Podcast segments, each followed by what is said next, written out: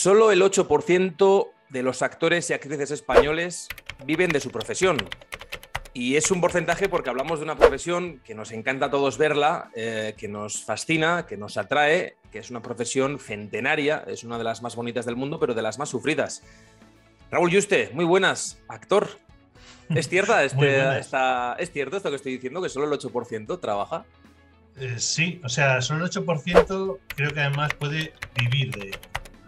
¿Vive de ello? Eh, sí, solo el 8%. O sea, creo que es una de las profesiones con mayor paro de todas las que hay, que también conlleva, conlleva pues eso, al equipo eh, también técnico. Por ejemplo, directores, producción, también tiene un alto porcentaje de paro, o sea que sí.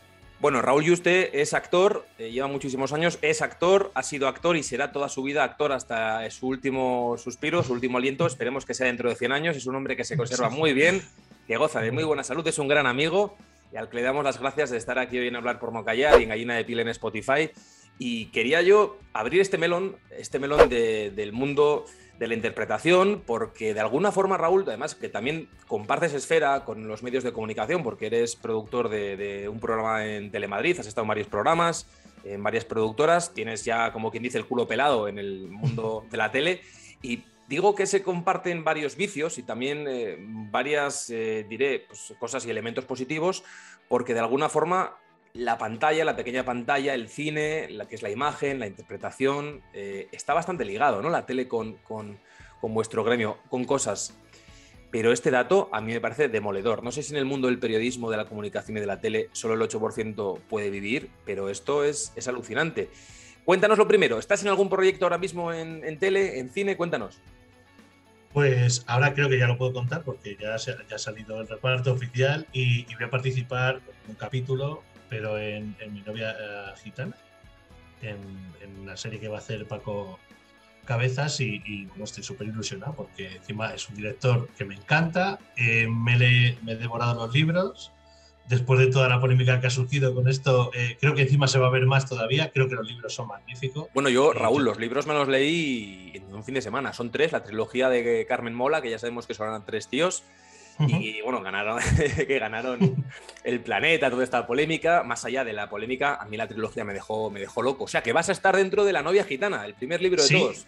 Sí, voy a salir un capítulo, no puedo contar nada más, pero sí voy a salir un capítulo. Eh, el personaje me encanta. Es una cosa pequeñita, pero bueno, pero son estas cosas que, que, que, cuando la lees dices, qué, qué suerte, qué alegría, que encima voy a estar dirigido por Paco, que, es un director que me encanta, y vengo de haber estado dirigido hace poco por Amenábar, que era otro de mis sueños. Sí, te hemos visto, por cierto, te hemos visto en La Fortuna, en la serie de Movistar Plus, que es maravillosa, es acojonante. Bueno, aquí se pueden decir tacos y se puede decir de todo. Hay que romper ese tabú de ah, que no digamos nada. No, oye, es una serie acojonante, es, es cojonuda. Yo, vamos, eh, disfruté mucho, te digo, creo que en el primero o segundo capítulo y poniendo firme al personal. Sí, bueno, intentándolo por lo menos. Y fue, fue, una experiencia también increíble. O sea, con todos los directores con los que he trabajado, siempre pues, estoy, yo que sé, muy orgulloso de haber podido trabajar con ellos porque son gente que, que, ha hecho muchas cosas, ¿no? Pero de repente, pues como espectador, eh, Amenábar era una de las personas con las que dije, joder, cómo me gustaría, cómo me encantaría poder trabajar algún día con. Y haberlo hecho, pues es un sueño. Y encima tuve que ir a un ensayo. Eh, fueron muchas pruebas de vestuario, por lo del COVID también hemos tenido pues, muchas pruebas de, pruebas de COVID y tal, y entonces ha sido como que lo he visto muchas veces en poco tiempo y ha sido pues, un sueño. Fíjate que decíamos ¿no? en el inicio de, este programa el porcentaje que es bastante, bueno, llama la atención, llama la atención para mal, porque dices, bueno, puede existir un 30%, un 20%, un 40%, un 25%, un 18%, me da igual, pero es que un 8%, ¿no? Muchos actores, muchas actrices siempre pues, se recurre al tópico de que son camareros, son camareras, trabajan en tiendas doblando camisetas. Eh, conocemos historias y biografías de grandes del cine, de la interpretación, del teatro y de las series de televisión que empezaron con muy poco, que tuvieron un golpe de suerte, pero que de alguna forma supieron ver su talento. Eh, tú ya llevas pues, más de 30 años en la interpretación.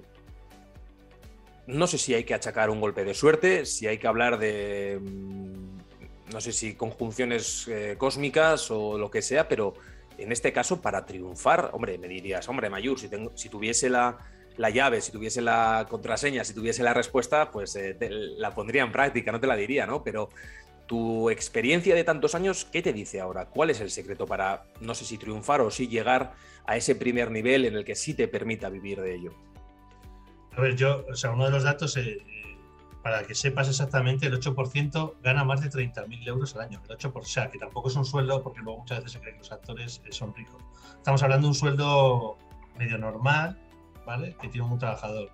Dentro de ese 8% hay muy poca gente que pueda tener un sueldo muy elevado que, que, tenga un colchón. O sea, que la gente dentro de ese 8% mucha gente ni siquiera se puede comprar una casa. Y eso que están viviendo de lo que les gusta. Eh, yo, pues eso, llevo muchos años y, pues eso, voy a cumplir, vamos, tengo 43 años, el año que viene voy a entrar en mi, voy a cumplir 44. Bueno, llevas cumpliendo 43, 10 años, ¿eh, Raúl? Que te conozco, macho. Para ti sí. claro, si me vieras ahora que voy a gimnasio y deja de fumar, pues ya la barba lo malo, pero con una copita todavía. No, esa parte. Sí, no, eh, yo lo que creo es que para la gente joven que, que está triunfando eh, hay muchos factores y creo que tiene un poco que asemejarse también con el periodismo, que también es una profesión, o con cualquier tipo de arte, bailarines y todo. ¿no? Es talento siempre, eso va de la mano. Eh, también conocemos siempre pues, el hijo de y tal. Eso, al final, si luego no tienes talento, no llegas a, determinadas edades a seguir viviendo de eso. Tú puedes entrar porque conozcas al primo de, pero si no lo haces bien, al final nadie te quiere, ¿no? Nadie te contrata. Entonces yo creo que el talento, luego, siempre tiene que haber suerte para todo en la vida y, estar en el momento justo que, pues, que pase un productor. claro, hablas de talento siempre, pero perseverancia, constancia, mucho trabajo y mucho sacrificio. Es una profesión, vocación diría yo, más que profesión, vocación muy, muy sacrificada y es jugártela un all Claro, yo, mi padre que se cabreaba mucho conmigo porque no quería que yo fuera actor eh, y yo no me gustaba estudiar, eh, luego eh, he tenido temporadas en las que he estado en tres montajes teatrales a la vez, con lo cual he, leído y he estudiado y me he tenido que memorizar muchísimos textos. Así y luego yo no he parado, bueno, yo en particular que, que, no vivo de ello, que vivo de otras cosas, pero que siempre estoy ligado a ello y que nunca paro de luchar y de trabajar. Bueno, Raúl, antes de nada, antes de nada, que, que, sigues con este discurso, pero también tienes una agencia, tienes, estás metido, claro, cuéntanos, que, sí. estás ligado de alguna forma como actor, como intérprete, estás en el ajo, pero también, cuéntanos, ¿llevas las carreras o intentas llevar carreras, encauzar, aconsejar? ¿Tienes una agencia, una empresa? Cuéntanos. Pues sí, es, pues eso, a eso venía, ¿no? Que, claro, yo de repente eh, tuve, he tenido momentos en los que no encontraba trabajo de actor, digo, algo tengo que hacer. Entonces, uno de los momentos hice una web serie, conseguí venderla a Antena 3 y todo. Y, Maravillosa. Y, y, pude, y pude, pues eso, estar trabajando en lo que me gustaba. Y de repente he tenido varios agentes, todos maravillosos, pero claro, tú nunca sabes si te están moviendo, qué está pasando, por qué no te llaman.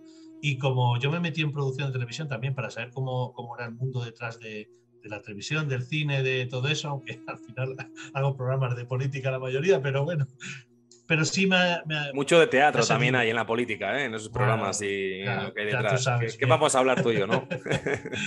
pero sí, entonces dije, ostras, pues... Eh, ¿por qué no hacemos una cosa? Yo es verdad que nunca he sido ambicioso en lo económico, yo con tener para vivir y eso me vale. Entonces quise hacer una agencia en la que fuera cooperativa, ¿no? que todos trabajáramos para todos y, que el, beneficio fuese el trabajar, no el ganar un tanto por ciento, ¿no? que también hay que cobrarlo porque hay unas leyes escritas y hay que hacerlo así. ¿no? Creo que era José Sacristán que decía hace poco José Sacristán que el premio para él era el tener trabajo o sea, más allá de los premios, las estatuas, el reconocimiento, la aclamación pública, lo que él venía a decir era que qué mayor premio que seguir trabajando a sus 80 años con una dilatada carrera, pero que de alguna forma creo que era Sacristán. Igual ahora de repente no sé si ha sido sí, sí, porque otro premiado, ¿no? pero creo que es por donde quieres ir. Sí, la historia es que, bueno, de repente empecé a investigar qué podía hacer, cómo podía cambiar yo las cosas y, pues estuve investigando en Estados Unidos o incluso en Inglaterra hay, hay pues actores que se unen para, para, ayudarse y apoyarse en su carrera. Entonces dije, vamos a hacerlo, pero eh, en plan agencia. Entonces llamé a, una amiga, se llama Marta, que, que, estaba, pues había estado en una agencia conmigo, también lo había dejado. Justo me preguntó, oye, ¿a qué agencia puedo ir? Me estaba consultando y le dije, ¿y por qué no en vez de ir a otra agencia montamos nosotros una agencia? ella me presentó a Lucía, que es la otra pata de este proyecto, y, empezamos. Entonces, eh, a mí me está sirviendo muchísimo para, para entender la frustración que he tenido todos estos años, porque, bueno, suena mal decirlo, como todo, pero yo he hecho cursos y, ha venido el director de casting a decirme, eres maravilloso, he hecho teatro y ha venido mucha gente a decirme, eres maravilloso, y claro, yo luego llego a casa y digo, pues no seré tan maravilloso cuando no trabajo. Y claro, tener una agencia y, ver cómo se mueve este mundo, te das cuenta de que, es que no todo es ser maravilloso. Claro, además, es lo que dices, como yo hay muchísimos. Detrás de, detrás de, los focos, detrás de pues, cuando viene una gran crítica o un premio o una gala de, de premios en los que te hemos visto presentándola, entregando premios, incluso recogiéndolos, tú ves esto desde fuera y crees que, el mundo es maravilloso, ¿no? Es un poco, yo creo que también siempre quiero hacer el símil, ¿no? Con la gente de la televisión, ¡guau, qué guay! Sales en la tele, presentas, ¡guau! Te hemos visto no sé qué programa, qué guay, ¿no? Es como que siempre la magia de la tele, la magia del cine, de, todo este mundo, siempre de, las artes escénicas que tanto nos, gusta como sociedad de consumo, pero que detrás el, entre bambalinas, el backstage que hay detrás, pues muchísimas veces no es que no se cuente, sino que se edulcora o se pone de alguna forma como más blanquito, un poquito más, pues eso, más es más naif. Y cuando llega la realidad, que dices tú, la frustración, cuando llega esa palabra y te golpea, ¿no? Cae encima de ti y pues te sacude y te baja un poquito los pies a la realidad, incluso a veces hasta los inframundos, ¿no? Te lleva, mm. pues la frustración te lleva a un callejón sin salida, te lleva incluso a replantearte si eres bueno, si debo seguir, si lo estaré haciendo bien, o qué es lo que falla, qué es lo que no hago bien, ¿no? Esas preguntas que me imagino que también las habréis tenido pues, los actores, las actrices, y en este caso tú, o en la agencia, que es un coaching también que hay que tratarlo, que hay que especificarlo y que es una carrera de fondo, fondo, fondo, no es un sprint, ni mucho menos. No, o sea, de hecho, eh, yo creo que lo, bueno que tenemos nosotros en la agencia ahora es que, todos somos actores, todos tenemos alguna función que hacer, aunque hay veces que pues hay gente que está más despistada o menos, porque al final eh, todos tenemos nuestra vida, nuestros trabajos y, y, muchas veces nos llega esto de que de repente un actor, una actriz nos dice, es que no sé si lo estoy haciendo bien, es que necesito trabajar, quiero hacer algo. Y claro, ahora eh, lo entendemos profundamente, porque a, nosotros nos pasa cada dos o tres meses que nos han llamado para algo, ya lo estás pensando. Pero también ahora como, como tenemos acceso a saber qué, qué se está moviendo y, y nosotros somos una agencia pequeñita que está creciendo y que, y que va muy bien. Bueno, no nos has contado cómo se llama la agencia todavía. Se llama Cuento Contigo. Claro, Cuento Contigo, la agencia que dirige Raúl Yuste con, personas maravillosas y que ahora mismo, pues eso es lo que decías, tenéis ahora mismo ah, detrás una agenda más pequeñita, pero que estéis en expansión, que estéis en crecimiento, que con humildad trabajáis mucho y muy bien y que en redes sociales, de alguna forma, si uno es un poquito vivo y listo, estáis por todas partes. Sí, y, estamos, o sea, estamos intentando hacer las cosas de otra manera, que no es mejor que la de otros representantes, pero sí queríamos tener nuestra marca. Y, que intentamos hacer unos mails que sean muy, muy vistosos, intentamos que las redes sociales sean muy vistosas. Eh, y al final que se vea que, que somos actores. ¿no? Entonces un representante, claro, tiene otras urgencias, que es que tiene que dar de comer a su familia. Y nosotros al final, nuestra urgencia es que todos trabajen que, los, somos 21 ahora mismo, que los 21 estén trabajando eh, lo máximo posible. Entonces por eso trabajamos. Eh, estamos y, y, yo tengo suerte que más o menos tengo un buen horario, salgo a las dos y media antes de trabajar. En el trabajo muchas veces tengo que estar pendiente también de cosas de la agencia y luego es toda la tarde y hasta las 12 de la noche con temas de la agencia. ¿Qué puede cobrar un actor o una actriz, Raúl, ahora mismo por un papel, no digo secundario, pero sí quizás, tampoco es un cameo, pero un episódico, ¿no? Que puede, si tiene frase, no tiene frase, darnos cuentas un poquito esto. Eh, las tarifas, eh, no digo un sueldo muy concreto, pero en cuanto oscila el convenio, por ir a un capítulo, por ejemplo, como lo que pudo ser algo muy parecido a lo tuyo en La Fortuna o en Cuéntame, que te hemos visto alguna vez, ¿Qué puede cobrar, ¿Qué puede llevarse un actor o una actriz. Entiendo que hay porcentajes de, representantes, agencias. Cuéntanos un poquito cómo funciona eso también, que es muy interesante. Sí, eh, en general, eh, por, norma general, la mayoría de, los, de las productoras te suelen pagar el, mínimo que ya está estipulado por los actores. Ah, sobre todo, pues esos actores, en nuestra agencia la mayoría eh, han hecho cosas, pero están todavía por, por descubrir más. ¿no? Aunque tenemos gente que, que ha participado, por ejemplo, Raquel Ventosa en Valeria o o Manuel Teodulo que está en Irreal, que son series que pues, estarán con papeles protagonistas, pero el resto suelen darte siempre más o menos el mínimo, que suele estar en torno a los 500 euros por sesión, brutos. De ahí, dependiendo si es cine o televisión, eh, el 10% o el 15% es, para la agencia. ¿Y tienes que estar dado de alta como autónomo? ¿Hay una especie de...? Hoy en día se da o sea, te dan de alta la seguridad social siempre a los actores. Entonces, sí, la agencia sí. Y de hecho, bueno, ahora yo me tengo que dar de alta para, para facturar, pero vamos a hacerlo empresa, queremos hacerlo ya en enero. Estamos ya con los papeles y todo eso para que sea empresa eh, más que nada porque, como estamos creciendo, queremos que todo, vaya bien. Vamos, que te vemos en poco tiempo como las Paquitas Salas del 2022, ¿eh? Te vamos a ver ahí. Espero que ¿eh? no. O sea. en el buen sentido, ojo, lo digo en el buen sentido. Sí, no, hombre, oye, ojalá, y ojalá hacer una serie como la de Paquitas Salas. Pero no, pero sobre todo. la historia sería que todo el mundo trabajase, porque además nosotros el dinero, como, como ganamos muy poco dinero, aunque están saliendo muchas cosas, tú date cuenta que de, una sesión que son 500 euros, 550, el 10% son 50 euros. Masiva, tal. Nosotros no tenemos apenas gastos, todos los gastos se los suele llevar eh, la, página web y todo este tipo de cosas, con lo cual te quita otro 20% más Hacienda. Por lo cual tú imagínate de 50 euros que, se te quedan 30 euros por 40 trabajos que hagas al año, ¿cuánto dinero has ganado? Oye, Raúl, y una cosa muy importante, ¿no? Que yo creo que también vuelvo a extrapolarlo otra vez a nuestro gremio de la televisión.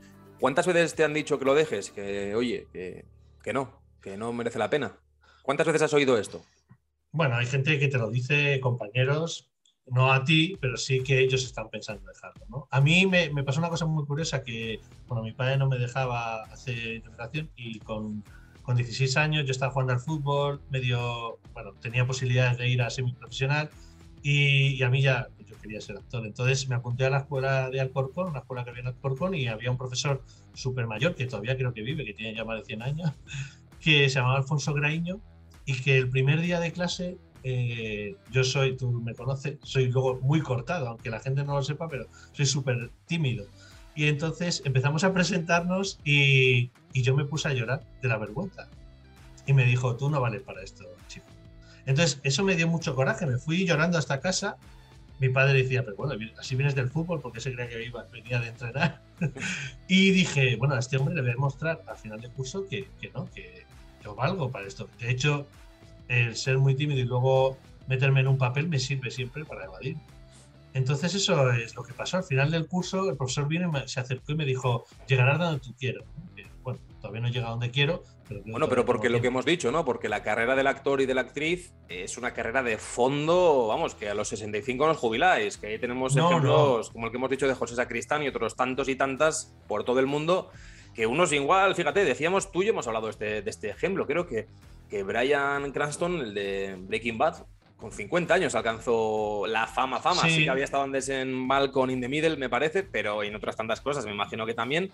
Pero él alcanzó esa notoriedad, esa popularidad mundial eh, con Breaking Bad con 50 palos. O sea, es que se dice pronto.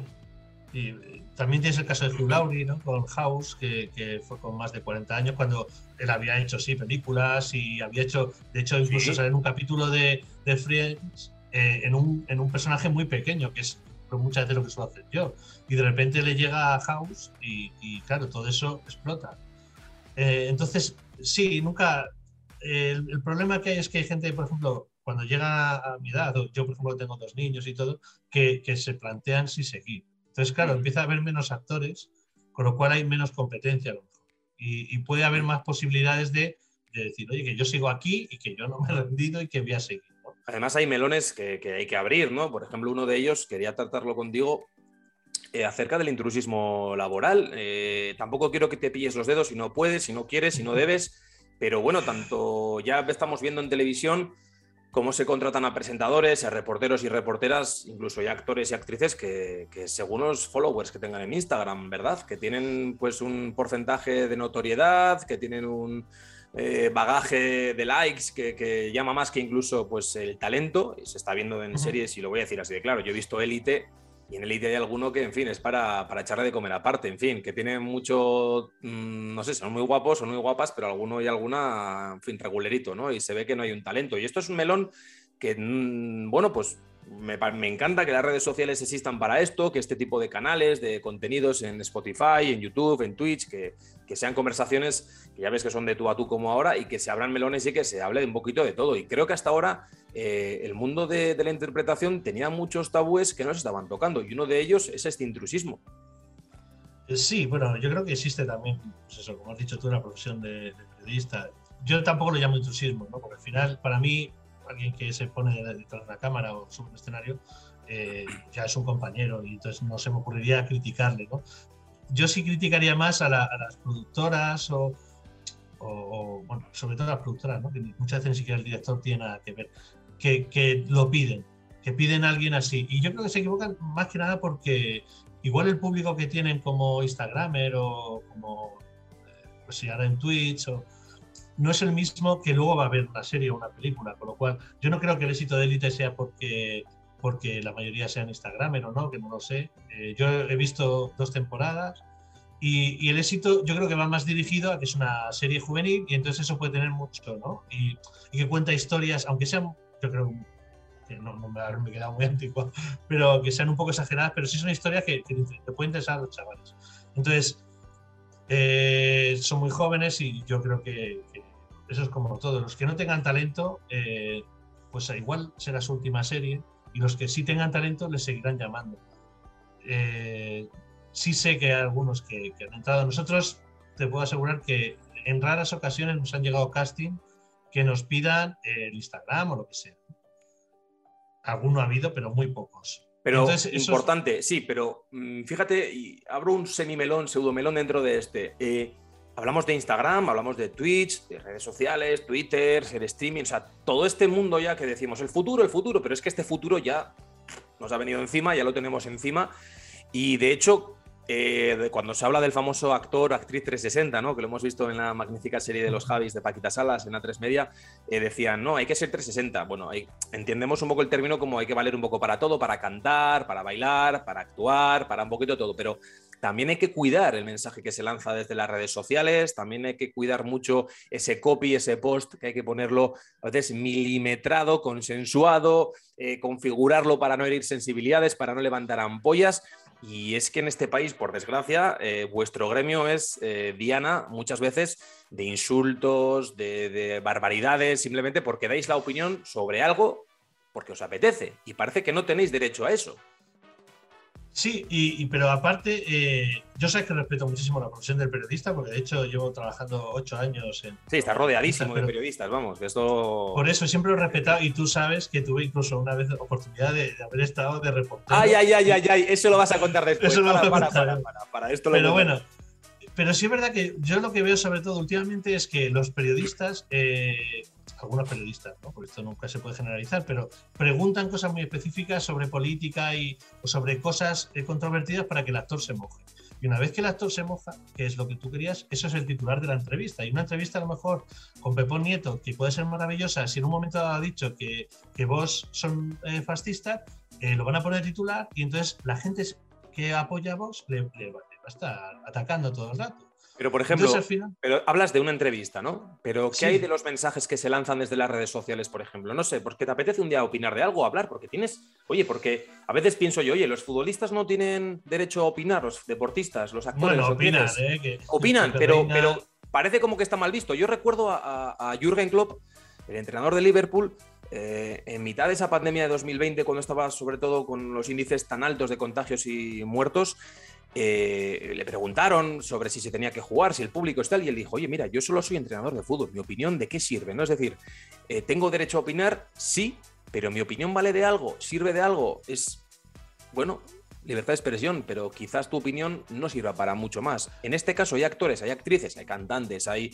personajes públicos que, han sido linchados eh, por dar una opinión, por mojarse al respecto a un tema candente, por lo que sea, pero sí que veo que en vuestro gremio se os atiza mucho más injustamente, y yo lo digo, esto es una charla, esto no es periodismo, esto es una charla, yo opino aquí como tú y como cualquier otro, y creo que injustamente se os trata, ¿no? Por siempre la subvención, la paguita, que sois gente que mamáis de mamá y papá Estado, y de alguna forma no se sabe lo que hay detrás de sacrificio, de trabajo, de un esfuerzo descomunal, incluso, vamos, yo conozco a gente que, que pone, pone el teatro, pone las luces, pone todo, absolutamente todo, y pierden dinero con ello, pero la vocación, la ilusión, ese entusiasmo, yo creo que no habrá profesiones con esa pasión, con un motor tan importante como el vuestro. Es que creo que ahora mismo no puede haber uno que sabiendo que incluso tienes todas las de perder, te la juegues tanto a una carta. Y esto a mí me parece que no se tiene en cuenta a la hora de daros de hostias. Sí, porque además eh, visto, se han visto películas incluso que se han intentado boicotear. Eh, Total. Pues, eh, gente que sabemos que Willy Toledo está muchos años sin trabajar por, dar sus opiniones y que a ti te pueden gustar más o menos y eso también es libre. Pero que tú no puedas trabajar a lo mejor por eso, eso sí que no es libertad, porque si a ti te gusta como intérprete, pues tendrás que contar con él. Si luego llega y, y alguien de repente dice, no, este señor no entra, ¿por qué? Porque no piensa como tú no me parece bien. Yo creo que, que de todas maneras es algo que está pasando y cada vez más, y también tiene mucho que ver con esta crispación política, que, que no se puede hablar de nada sin que haya un sector de la sociedad que se, se sienta ofendido y que encima crea una campaña en redes sociales eh, brutal para que determinada persona, eh, pues hay que lincharla. Y, y, es lo que, o sea, yo entiendo que, que, no es exactamente así, pero, pero ahora que se ha muerto, desgraciadamente, Verónica porque y sí, hay que darse cuenta, sí, pero, pero es que no tiene que morir la gente para que la gente se dé cuenta, ¿no? Que hay gente que a lo mejor utiliza redes sociales con toda su buena voluntad y empiezan a lincharle y, puede ser muy malo para su salud mental. Entonces yo creo que ahora hay muchos, muchos perfiles falsos que, no ponen ni, un nombre, por una foto de lo que sea, y que lo único que se dedican es a insultar a determinadas personas. Que no pasa, pasa el mundo artístico, pero pasa también en otros tipos de, de, mundo. Total, total, nos pasa a todos, es verdad. Entonces, eh, yo creo también que se está utilizando demasiado últimamente, y eso lo decía una amiga, ¿no? Que, va a pasar como con la bandera, ¿no? La palabra libertad se está utilizando ya de tal manera que, le estamos quitando el sentido. Y, y, yo creo que teníamos libertad y lo que estamos haciendo ahora es acotar la libertad a si tú piensas como yo, pues no te voy a decir nada, pero si no piensas como yo, pues eres un tal, un pascual, y, empiezan estos ataques. Los actores eh, se nos sigue persiguiendo mucho por, no a la guerra. Yo conozco a muchos actores, productores que son de izquierda, de derecha, de, lo que, lo que les no son directamente que no son directamente nada y ya está y que se dedican a trabajar eso y que un día le preguntan a ti qué te parece vos pues a mí no me gusta. Pues ya eres un tal y van a poner o a ti qué te parece Podemos pues a mí no me gusta. Pues ya eres... y no puede ser.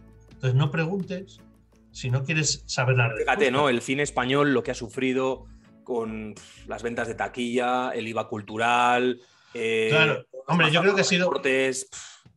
Fue mucha venganza el, plan de vamos a, quejarnos por lo de la guerra y yo creo que ahí se nos ha atacado mucho. Eh, yo creo que hay determinados partidos que deberían ya intentar hacer pedagogía con la población para que no se nos vuelva a decir que somos subvencionados, porque cuando se, cuando se da un dinero a una película, igual que se da a un a, a los coches, o se le da a un agricultor, o se le da, no se le da a, a una persona nominativa, se da para que se haga un proyecto y en ese proyecto hay mucha gente. Ahí es que no solo hay además actores, actrices. Yo, yo fíjate, Raúl, eso es interesantísimo porque eh, cuánta gente trabaja en una película, en una serie, pero cuántas familias viven de ese sueldo, de, incluso hay matrimonios y parejas. Y, dices, no, subvencionados o que son gente que viven del aire, ¿no? Y dices, tío, vale, yo puedo entender. El otro día vi un debate en redes sociales justo de este tema. Decía, oye, ¿por qué tengo que pagar yo la mierda de gameplays de televisión española o la mierda de Cuéntame o series que son tal y cual? Y, dices, bueno, ¿y por qué tienes que pagar también los toros, las misas? Claro. Que no me meto yo en si una cosa es mejor que otra, pero yo entiendo la cultura de una forma muy distinta a lo que hay un debate ahora mismo, como el cine, como tal. O sea, es sagrado, la cultura es sagrada, es, la cultura es lo que nos hace conectar con el pasado e incluso con el futuro, con lo que va a venir. O sea, es el hilo conductor es el ADN que nos va a tener siempre unidos a la humanidad, la cultura. Y el cine es cultura y la interpretación es cultura. Y cuando tú ves este tipo de debates, la mayoría provocados por ignorantes, por bots o por, no sé, por incluso te diría yo que por plataformas que tienen una clara intención de boicotear lo que es la obra y lo que es todo esto, y dices, hostia, pero ¿por qué está pasando esto? ¿Qué intención hay? Y dices, hay un castigo al 2002-2003 del no a la guerra, hay incluso otra especie de azote a lo que ha podido venir en otras sesiones pues, eh, de otros años, pues hemos visto pues, eh, cómo bueno, pues, os habéis manifestado por condiciones laborales, por sindicatos, por tener, eh, como dice un colega mío ¿no? de la televisión también, un colega cámara realizador, que cuando tú negocias con tu empresa, los jefes siempre tienden a, oye, oye, oye, y dices, no, tío, yo juego a empatar. A empatar es, yo juego a, lo justo, a lo mínimo, a, a, lo que me pertenece. O sea, no juego a ser más que otro o a eh, salirme con la mía y ser un jetas. Y muchas veces creo que esas reivindicaciones, fíjate, desde el actor más pequeñito, la actriz que estaba empezando, hasta el más grande de todos, hostias, esa unión de actores, de actrices y ese gremio, ese, ese grueso que hay en este país tan bueno, tío. Es que además tenemos un cine tan cojonudo, una. Pues que tú lo sabes. Y ahora hablaremos de teatro, cine, series, lo que quieras, pero hay una calidad tan buena, tío, y parece mentira que no sea transversal. O sea, que hay gente que no quiere hacer del cine, de la televisión, de las series, me refiero, de la interpretación del teatro, de las artes escénicas, que no lo quieren hacer algo transversal, que no lo quieren hacer algo universal. Porque, tío, tú ves, por ejemplo, La Casa de Papel, por ponerte un ejemplo en Netflix, que lo ha petado 143 mil, lo que sea, que he leído hace poco, no sé, horas, visualizaciones, lo que sea, una barbaridad. O sea, el otro día se le critica a Úrsula Corberó, tío, porque, bueno, unos le aplaudimos, porque, joder, dices, hostia, Hombre, es que. Con Jimmy Fallon, que es quién es, quién es en Estados es Unidos. increíble. Que le invita, que la trata de tú a tú, que, vamos, Jimmy Fallon ha estado con Bob Dylan, con Paul McCartney, ha estado con Chris Martin, ha estado con Obama, ha estado con, en fin, y tienes a Úrsula Corberó y con un inglés que ya nos gustaría a nosotros tener. Y no lo ha aprendido de mayor, o sea, que sí, encima de eso, que, lo, que, lo, ha aprendido, creo que hace dos o tres años, ella reconocía en alguna entrevista que no tenía ni idea, ¿no? De, bueno, que era justa, justa con el sí, inglés. Como del boom, ¿no? A no morir de hambre, como quien dice, ¿no? Con el inglés. Sí. Pero ahora la ves y, y, y, y, yo soy de los que dije, joder, claro que sí, chapó. Y sin embargo, veías ciertos sectores ya muy críticos con ella porque, bueno, ¿qué pasa? Que hay que aplaudir por esto. Pues vaya, vaya, vaya, vaya, vaya. Y dices, jo, tío, es que, que se aprovecha que la mínima. O sea, es que. Hay que estar eh, orgulloso, macho. Es que no, no, lo veo de otra forma. Sí, a mí me da, me da mucha pena. Yo creo que, que, que, viene mucho de la televisión, de la política, de, de, todo esto, que no se hace una pedagogía. O sea, somos uno de los países con la mejor cultura, pero ya no, no de ahora, sino de, de siglos atrás, histórica. Y, y, y nunca la, la, la, la, estamos poniendo en valor. O sea, que una serie como La Casa de Papel sea una de las, de las favoritas en el mundo. Y luego estamos aquí aplaudiendo el juego del calamar, que muy bien, una serie Sí, coreana vale. y tal, me parece estupendo, pero oye, Vale. que tenemos una serie que está por encima de todo eso, que Madonna es fan de Úrsula Corberó de su vamos. papel, que Stephen King cada vez que sale un- una temporada lo, lo pone en todos los sitios y, y parece encima que tienen que pedir perdón. O sea, hay gente criticándola, es que no te tiene que gustar. o sea, Bueno, yo criticaré una pequeña cosa de la casa de papel. A mí me da mucha rabia que los créditos de inicio, creo que lo digo bien, están en inglés. ¿Por qué no están en español? no lo sé, imagino que será por toda esta vorágine y que ya... Bueno, sí, Nos que me perdonen. ¿eh? A ver, es una crítica. No, bueno, pero, pero eso es una crítica que puedes decir, oye, no lo entiendo, pero, pero que la gente diga, no, es que es una serie muy mala, que no sé, pero ¿cómo que es una serie muy mala? O sea, eh, 200 millones de personas en el mundo están equivocadas. Otra cosa es que a ti no te guste, que eso es súper respetable. O sea, Vale. a no todo el mundo le tiene que gustar Succession, ¿no? Que ahora está todo el mundo con Succession, ¿no? Y que es una serie mar- mar- maravillosa y todo lo que quiera, pero habrá gente que no le guste y habrá que respetarlo. Pero que es una gran serie, pues sí, igual.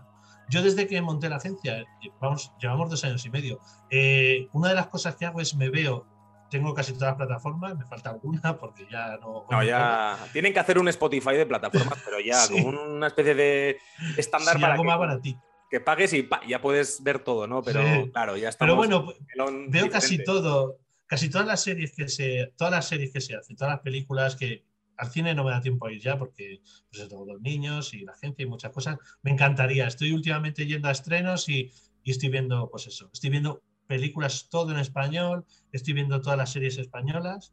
Pero fíjate, y la hay Raúl, que que tú has participado en La Fortuna. La Fortuna es una Sí. puta maravilla. Pues, eh, pues Y también te se digo más, Raúl, mucho. y perdona que te corte, que te interrumpa, pero la fortuna, de alguna forma, intrínsecamente, hace esa crítica que tú y yo hacemos ahora de la reivindicación cultural. O sea, Mm. eh, Ana Polvorosa, eh, bueno, no quiero hacer spoiler de la serie para el que no lo ha visto, porque es una serie cojonuda, pero hay un momento dado que creo que es Ana Polvorosa que dice, oye, tío, cuando hay ese momento que o pactas la indemnización para que no pase nada y dices, no, tío, tú lucha por lo tuyo. O sea, España tiene un, tesoro histórico, cultural, de literatos, de arte, cultura, es, fin, escultura, iba a decir, eh, pintura alucinante, ¿no? Y, cuando renuncias a algo por, por, por, pues por una multa, por una indemnización o por un pacto, tío, es como una, oye, tío, me encanta que eso se reivindique en esa serie, ¿no? Que luego entre todos solo hay uno que habla inglés y cinco hablan en inglés porque el que no sabe español es uno, pero bueno, esto es un poco lo de siempre.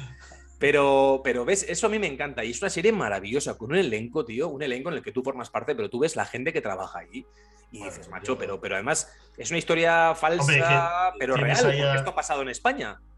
No, sí, bueno, y de hecho está, está, todo basado en una historia real y allí nos contan muchas cosas, ¿no? Y de hecho es, eh, es, curioso porque igual pasó, cuando pasó lo que, lo que realmente pasó en el Odyssey, eh, fue, está todo ambientado, allí nos contaban que, que, fue igual, pues fue muy difícil conseguir, ¿sabes? Que, que se les diera la razón. Entonces, es una, historia increíble. que, espectacular, ¿eh? Sí. Sí, lo que pasa es que es eso, que luego parece que no, no, nos interesa, ¿no? Yo con todo mi respeto, que, que, tampoco hacemos tanta... Tampoco a los deportistas les damos tanta bola como deberíamos, porque acaba de, fallecer también Manolo eh, Santana. Manolo Santana. Y joder, a mí me da mucha envidia Francia que se muere Jean Paul mundo y hacen una fiesta nacional y que sale, vamos, una comitiva y no hay que meterlo pues en un teatro ya estaba Mano Santana, y bueno, pasan a despedirle y ya está. Es que son historia de nuestro país. Sí, pero pocos iconos unen tanto, es decir, democratizan y unen tanto a un país tan caimita como, como España. Es que no lo unen, porque si, si Manuel Santana, pues yo no lo sé, ¿eh? si ha sido de izquierda o de derecha, pues ya hay gente que solo por eso le va a atacar. Eh, Verónica Forqué, o sea, yo creo que una de las actrices mejores que tiene este país. Creo que es la que más joya tiene, ¿no? Sí, sí, no sé. Tiene cuatro. Sí, está empatada con otra actriz, pero bueno, que. Y todos recordamos papeles suyos, su sonrisa. Creo que hubiera sido una idea genial haber hecho un funeral de Estado. Que aquí solo se hacen funerales de Estado por, por reyes y por. Entonces yo creo que ese tipo de cosas le darían valor a nuestra cultura. Claro, porque tú tienes a, a Lola Flores en su día, a Fran Gómez y y sí que se hizo, claro, vienen de otra época, ¿no? Como los toreros, vienen de una época muy diferente, de una España muy en blanco y negro y muy en tecnicolor posterior, que sí que de alguna forma eh, han representado los valores culturales de un país que estaba empezando, que estaba emergiendo, pero hablas de una Verónica Forqué, ya ves, 66 años, que lo hemos visto todos, Pepa y Pepe, yo recuerdo de crío verlo en televisión española, la serie, que no era una comedia medio negra, medio tal, pero que tenía, tenía lo suyo, ¿eh? que tenía también escenitas que, ojo, con Dito Valverde, con, María Danez, con Silvia Bascal, bueno, que era una, serie maravillosa, ¿no? Y que se hacía, pues, pues ahí, ¿no? En un plató, creo que era del tirón, o sea, básicamente, en un plano secuencia casi, casi, ¿no? Y chico, pues, pues te da pena, ¿no? Que más allá de, bueno, de la desgracia, ¿no? Del hinchamiento también que ha sufrido y que en redes sociales, pues yo creo que todo le pudo afectar, pues por mil cosas más, eh, que al fin y al cabo, pues lo estamos viendo, Sí, pero sobre todo, a mí me da pena que no, que no se haga, o sea, que no se ponga en valor toda su carrera. Total. Ahora, es verdad que se está hablando mucho de ella también por el hecho de, pues que... Sí, la salud mental. La salud mental y todo, pero, pero yo creo que, que hay que poner en valor también todo el legado que nos deja y, todo el legado de Sopilar Bardem, que también falleció no hace mucho. O sea, tenemos grandes artistas que, que, tenemos que ponernos en valor y que si empezamos a educar a la gente a decir, es que esta gente sí que es marca España, sí que nos representa y que luego pueden tener sus ideas políticas, les puede gustar los toros, la iglesia, les puede gustar lo que les, lo que les apetezca, porque al final son ciudadanos normales. Bueno, fíjate, ¿no? Sabina mismo, que es un tío de izquierdas, que ha votado al PSOE, que lo ha dicho, pues un tío súper taurino. Oye, y no pasa nada aquí. Y, además es que, estamos un poco como autocensurándonos siempre desde el mundo de la cultura, de la televisión, como no te signifiques, no te posiciones, no vaya a ser que por moverte no salgas en la fotografía. Y chico, yo creo ya que es una... Yo creo que esto viene mucho ya por culpa de la extrema derecha y de la ultraderecha, porque son las dos derechas que están en este país. No hay una derecha y una ultraderecha, sino es extrema derecha y ultraderecha, y las dos están en el Parlamento. Y ahora mismo eso es para mí lo que de alguna forma está condicionando, lo que está torpedeando y lo que está bloqueando que de alguna forma la sociedad en este país no tenga, y dirán, bueno, sí, y quien reabre las heridas de la guerra civil y quien reabre heridas del franquismo y no sé qué, y la tumba y el sumamiento, lo que tú quieras, pero joder, que hablamos de una cultura, que hablamos que al final que se relaciona tanto con esto y que es muy negativo. Y sobre todo que dices, mira, chico, eh, cuando hablas de marca España, cuando hablas, yo recuerdo el eslogan que marca el diario deportivo puso, soy español, ¿a qué quieres que te gane? Hablaban de deporte, ¿no? En el apogeo de la selección española de fútbol, de baloncesto, de balonmano, Rafa Nadal, Alonso, en fin, tantos iconos del deporte que eran maravillosos. Un país tan pequeñito, ¿no? Como es España en comparación a lo que pueden ser otras grandes potencias mundiales. Pero ves a nivel cultural, oye, tío, a nivel de cine, a nivel de series, a nivel de interpretación, los actores y actrices que tenemos, que sois vosotros, que sois maravillosos y que tenemos en este país. Y a mí es una reivindicación que de alguna forma quería hacerla en este podcast, en este episodio de YouTube también, para, para hablar de ello, porque, chico, porque además es que nos sé, por decirte series. O sea, es que tú vas a, a Netflix, a HBO, vas a Disney, a tal, y tienes series nuestras, tío, de, de, casa, y a mí son las que me enganchan, te lo digo de verdad, ¿eh? O sea, yo te digo ahora que son las que me enganchan de verdad. Tienes Accession, tienes... Accession la está petando un poco en HBO, vale, muy bien, pero que a veces es un poquito bola se hacen cosas, pero si no tienes mucha terminología jurídica y sabes de bolsa y sabes de cosas, te pones un poco loco. Pero, tío, a mí, ves la casa de papel, que es un poco que al final, bueno, sí, tiene tiene su historia, tiene su chicha, pero, pero o yo qué sé, o vis a vis, o joder, series que son, que son la hostia en verso. No, y además que sobre todo tienes de todo tipo, porque tienes desde comedias, eh, tienes series incluso pues eh, La vida perfecta, tienes, bueno, y series que han pasado, la de Berto, bueno, yo es que me he visto todas, y, tienes eso, tienes comedia, tienes thriller, tienes... a mí, por ejemplo, La Fortuna me parece muy aventuras de Tintín, no sé, tienes muchos tipos de series, de incluso de películas también, estoy viendo mucho, pero es verdad que con esto de que ahora, pues eso, cuidado con el dinero que se le da al cine, eh, se está yendo para atrás, porque últimamente, por ejemplo, vemos en Francia e Italia que se da mucho más dinero que aquí, y allí no, no hay un debate sobre esto, están ganando premios internacionales con sus películas. Y aquí eh, parece que si se da más dinero del que se da, eh, ya está mal porque somos los titiriteros y tal, y entonces eso al final va en contra también de la calidad. Porque tú no puedes seguir dando durante cinco años el mismo dinero que vas dando porque los costes han subido, porque hacer una película no es igual. Porque, ahora la pandemia, por ejemplo, también, que claro. todo el mundo, claro, y las condiciones han cambiado y el mundo va virando. Y entonces a mí me da mucha pena porque, bueno, pues está menos mal que está Almodóvar, eh, que está muy bien visto fuera, pero hay muchas producciones españolas. Yo he visto películas que, solo se han estrenado en Netflix, españolas, que he dicho, joder, ¿cómo no ha triunfado esto y cómo no está triunfando por ahí? Y es. ¿Eh? Que sí, que sí, que estaba hablando justo de ese ejemplo, Y, y, no tienen éxito porque, porque tampoco tienen dinero para poder eh, promocionarlas fuera, ¿sabes? Necesitan una serie de ayudas que al final eso, ese dinero luego va a revertir. Oye, pero Raúl, para que nos entienda la gente que está viendo ahora mismo este episodio, ¿por qué hay películas y hay series que solo, bueno, series no, películas? ¿Por qué hay películas que solo se estrenan en plataformas y no van a las grandes salas de cine? ¿Por qué ahora se está viendo más? ¿Por la pandemia o por, reducción de costes? Bueno, por la pandemia influyó y luego lo que está pasando es que, eh, sobre todo estos dos últimos años, eh, claro, al final si tú la llevas al cine, tiene una promoción y eso tiene unos costes mucho más elevados. Por lo cual, si tú la llevas allí y luego la película no triunfa, que es a lo que te puedes es muy fácil ahora, porque aunque la gente está volviendo al cine, todavía no está volviendo como volvía hace dos años. Pero cuesta, eh, pues, cuesta bastante. cuesta. Entonces, mm. eh, ahora las plataformas pagan y dicen, yo quiero esta película, quiero hacer esta película, quiero hacer la otra. Entonces las plataformas dicen, bueno, pues para perder dinero en el cine, que tengo que promocionarla y tal, la pongo ya en la plataforma directamente. Y entonces, eh, pues con eso ya lo, lo rentabiliza. Oye, Raúl, y por, por, ir acabando, que sería una charla, y lo es, maravillosa, y sería larguísima, y estuviéramos. digo yo, mil años parte 2 o parte 3, cuando Podemos hacer episodios, oye, pues, pues sí, pues eh, yo te lo iba diciendo ya a tiempo. Tendrías que, lanzarte a hacer un canal. Ya sé que no tienes tiempo, tienes la agencia, los niños, el trabajo. Ya lo sé, ya lo sé. El gimnasio ahora, cuando me veo, vas a ver que ahora sí estoy fuerte de verdad.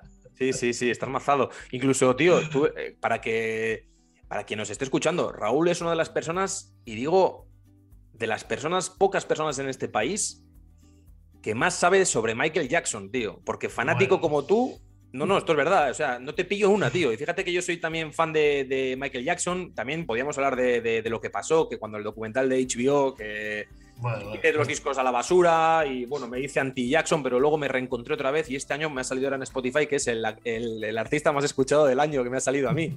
Me he reencontrado con, con, Michael, ¿no? Que en paz descansé. Eh, pues fíjate, ¿no? Podrías hacer un gran podcast de Michael Jackson sobre Michael Jackson y sobre cosas. Yo descubrí Earth Song, la maravillosa canción de, Michael, tío, de la canción de la Tierra, del planeta Tierra, que es acojonante. La descubrí porque me la diste tú un día. Ponte esta tal, ojo, de madre mía, tío, como no había escuchado yo esto antes, ¿no? Sí, pues eh, no sé si sabes que uno de los últimos discos que sacaron después de que él ya falleciera, eh, hay varias canciones que las cantó un imitador. Y, eh, esto me lo contaste, leí al respecto y vi que la familia, los herederos, la madre y los hijos y demás, y incluso hermanos de los Jackson 5, habían demandado a Sony porque, decían que quien había acabado muchas canciones y había hecho los arreglos musicales y vocales había sido un doble de Michael Jackson. Y cuando leí esto dije, pero me lo has contado tú, pero, pero de repente que había incluso un proceso judicial, demandas, y dice, pero no me lo puedo creer, ¿cómo puede ser esto verdad? Bueno, pues esto ahora mismo está pasando en el mundo, tío. Un doble de Michael Jackson acabó el último disco, creo, el Escape, uno de estos. Sí, uno, uno que sacaron después que ya disco por llamarlo de alguna manera, pero sí, pero sí alucinando, tío, es verdad, ¿eh? es verdad aquello. bueno, dicho esto de, Michael Jackson, em, por acabar un poco ya rápido, hablamos del teatro, hablamos del cine, hablamos de la televisión. Si tuvieras que elegir uno, ya no es papá y mamá, porque aquí ya son tres. ¿Con cuál te quedarías? Pues yo para trabajar, eh, hombre, si pudiese vivir del teatro, que es lo que más me gusta siempre.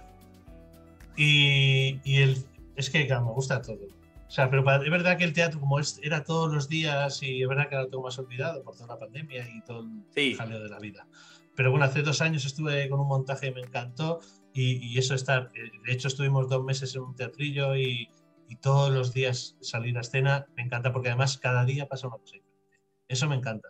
El cine tiene otra magia y, la, y es que la televisión y el cine eh, se trabajan muy parecido. Porque yo recuerdo los primeros papeles que he tenido cuando empecé eh, todo se hacía súper rápido, súper rápido.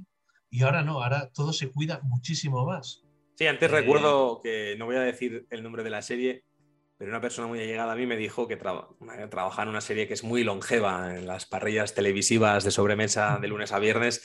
Me decía que había días que los capítulos se hacían como churros, que era un poco pues, a lo que salga, ¿no? Y, ahora eso ya por suerte ya no está pasando porque se ha cuidado mucho la calidad. Pero, yo estuve en seis hermanas y bueno, ya no es solo por calidad, sino porque, por ejemplo, te grababan con cinco cámaras. Y entonces con cinco cámaras hacían la escena y la hacías tres veces y, vale. Y eso ahora no lo puedes hacer porque ahora lo suelen hacer con una cámara o dos como mucho y, quieren tu primer plano, quieren el primer plano del otro. O sea, lo hacen todo con mucho más cuidado. Es verdad que una serie diaria, si no lo haces así, no lo puedes hacer, ¿no? Pero bueno, trabajé en otras series que, que no eran diarias y que también era muy rápido todo. Y ahora no, ahora es todo mucho más cuidado y yo creo que también se nota la calidad. Sí, y se nota de verdad. Y cualquier mm. serie que esté un poquito en las eh, privadas generalistas que tenemos en tele, joder, que se nota que hay una calidad ya que, incluso se dice, ¿no? Fuera de este país, se dice que, oye, que España hace un trabajo maravilloso y estás viendo series, oye, que, bueno, en Amazon hay bastante también que puedes encontrar, en Prime mm. Video digo, y ves es que dices, bueno, bueno, bueno, ¿no? Incluso haces un review, una review de de Aquí no hay quien viva o de incluso Cuéntame en otras épocas o por decirte grandes series que lo han petado en España, ¿no? O ves Los Serrano, que por las mañanas de vez en cuando lo echan y tal y, dices, bueno, pues entonces era, bueno, era otra forma de trabajar, era otro país, era otra logística, mm, pero cómo ha evolucionado todo, ¿no, tío? Veía el otro día, leía un artículo en El País sobre Aquí no hay quien viva, no sé si lo has leído, sobre las horas de trabajo, las horas de rodaje, el guion y demás, ¿no? Que de alguna forma esa serie que, tan bonita era, tan graciosa, tan inspiradora y que nos lo pasábamos también, pues bueno, detrás también tenía una cara B que, bueno, ha ido saliendo con el paso de los años y que no era tan agradable. Y que ahora mm. mismo ves cómo ha evolucionado la que se avecina, que era un poco como el primo hermano lejano que heredó en otra cadena, pues este mm. episodio, este serial, y de chico, pues no sé, pues eh, que el cine es maravilloso, ¿no? Y cuando vi el otro día los premios Forqué o cuando ves pues eh, los Goya o otras tantas galas, ves, eh, pues ves la ilusión en los trajes, en los vestidos, en la gala, en la ceremonia, en el ritual y, siempre engancha, ves la gala de los Oscars, siempre es verlo es como una sorpresa, es un acontecimiento de verdad, ¿no? De, ir a verlo, de disfrutarlo y... Bueno, los premios, por ejemplo, son un poco el Instagram de los actores, ¿no? Donde vamos allí a que se nos vea el fotocall, a todo y a, sonreír y, a intentar olvidarnos un poco de, lo difícil que es todo, ¿no? Que es duro y que todo, pero bueno, que al final es una profesión que nos gusta tanto que, que, no nos importa, pero es verdad que es dura, que es difícil y que no es todo premios, todo galas, todo estrenos. Y, detrás, por ejemplo, de lo de, la serie esta de Aquí no hay quien viva, detrás eh, está el trabajo de los, guionistas, que, en esas series además es una locura porque es trabajar a destajo, es... Eh, yo conozco por actores que han pasado por allí que te pasaban el guion a las 12 de la noche para tú a las 7 de la mañana te recogían y ya te lo tenías que saber. Y actores protagonistas. Entonces, para que el actor no tenga a las 12 de la noche, antes alguien ha tenido que estar hasta las 12 de la noche escribiendo. también es. Y preparando el plató, y limpiándolo, y, barriéndolo, y. Por eso que esto es un producción, claro, es que hay mucha, gente, mucha gente. Entonces, cuando te dan una subvención, no, dan un dinero para, para, Javier Bardem. Sí, que no te lo gastas, en, no te lo gastas en drogas y en alcohol, ¿no? Que es lo que se piensa. No, no. Raúl, ¿y usted dónde te podemos ver? A ver, para que quede claro en este podcast, ¿dónde te vamos a poder ver en el siguiente episodio, en la siguiente obra? Que quede claro. Nos lo has contado, cuéntanoslo de nuevo. A ver, eh, Parot, Parot está en, Amazon Prime, pero ahí no se me ve apenas porque en ese montaje no sale bien, pero va a salir dentro de poco en televisión española y me han chivado que en el montaje de televisión española se me ve mejor. Así que Parot, esa serie que os la recomiendo, está muy bien. Eh, la Fortuna, ya me, los que no me habéis visto, pues mal hacéis, porque es una serie increíble. Aparte, estaba en otros puntos con Javier Sierra. ¿De verdad? ¿De verdad? Sí, sí. Y nada, y en, dentro de poquito voy a rodar en Mi novia gitana, y que me hace muchísima ilusión. Y, y pues trabajando estoy ya para, nuevos proyectos. Oye, qué maravilla, Raúl. Además, que siempre que, hablamos y cualquiera que te conozca sabe que eres un tío muy vitalista, muy positivo, con muy buen rollo, que transmites, pues, pues eso, ¿no? Lo que se te ve, buen tío y buen amigo que eres desde hace años que nos conocemos ya. Hemos discutido, hemos llorado juntos, hemos reído juntos, hemos reñido, hemos hecho de todo, pero oye, lo que prevalece es que tantos años después tengamos esta magnífica relación, que podamos hablar de todo y que, pues ya ves, con respeto aquí, que no faltamos nunca a nadie y que ha molado muchísimo la, charla, la conversación que hemos tenido aquí. Yo te animo a que de vez en cuando también, oye, si quieres, pues eh, estás invitado aquí para hablar de lo que quieras, para abrir melones aquí. Yo creo que tendría que cambiar el, podcast y llamarlo la melonería o alguna cosa así, tío, para abrir melones. porque... Nunca se Estaría maravilloso. Pero bueno, y si no, te animo a que de vez en cuando también, oye, pues hagas un poco de esto porque viene muy bien eh, hablar de la otra cara, de los actores, de las actrices, de la interpretación, del cine, de la televisión, del teatro, porque eh, la purpurina, el brillo, a veces es lo que nos llama la atención, pero detrás también hay pues un trabajo muy serio, muy duro y bueno, gratificante cuando sale bien, pero sobre todo muy vocacional y que es lo que os sostiene y lo que seguirá sosteniendo a, este maravilloso trabajo que es el vuestro y que tanto pues nos da como espectadores, como consumidores y que nos entretiene y que es maravilloso como es la cultura de este país. Raúl y usted, tío, ha sido pues eso, un fenómeno, eres un fenómeno, sabes que te quiero mucho, eh, ha sido maravilloso esta charla y nos vemos a la siguiente que hagamos, que la haremos pronto y hay que prometerlo. Pronto haremos un episodio nuevo. ¿Vale? ¿Te parece? a ver si lo hacemos juntos o lo que sea. Por ejemplo. criticando a alguien. Eso siempre muchísimo. Eh, sería, sería maravilloso. Y para el resto de todos vosotros que nos estáis escuchando en Spotify en el podcast y veis este capítulo ahora mismo en YouTube, ya sabéis que podéis darle un fuerte like a nuestro vídeo, suscribíos eh, seguidnos en todas las plataformas, en todas las redes sociales para que tengáis más contenido, para que lleguéis a eh, todo el tipo de mensaje, de vídeos, lo que hemos comentado también en este episodio. Os esperamos en la siguiente charla aquí en Hablar por no callar. Nos vemos.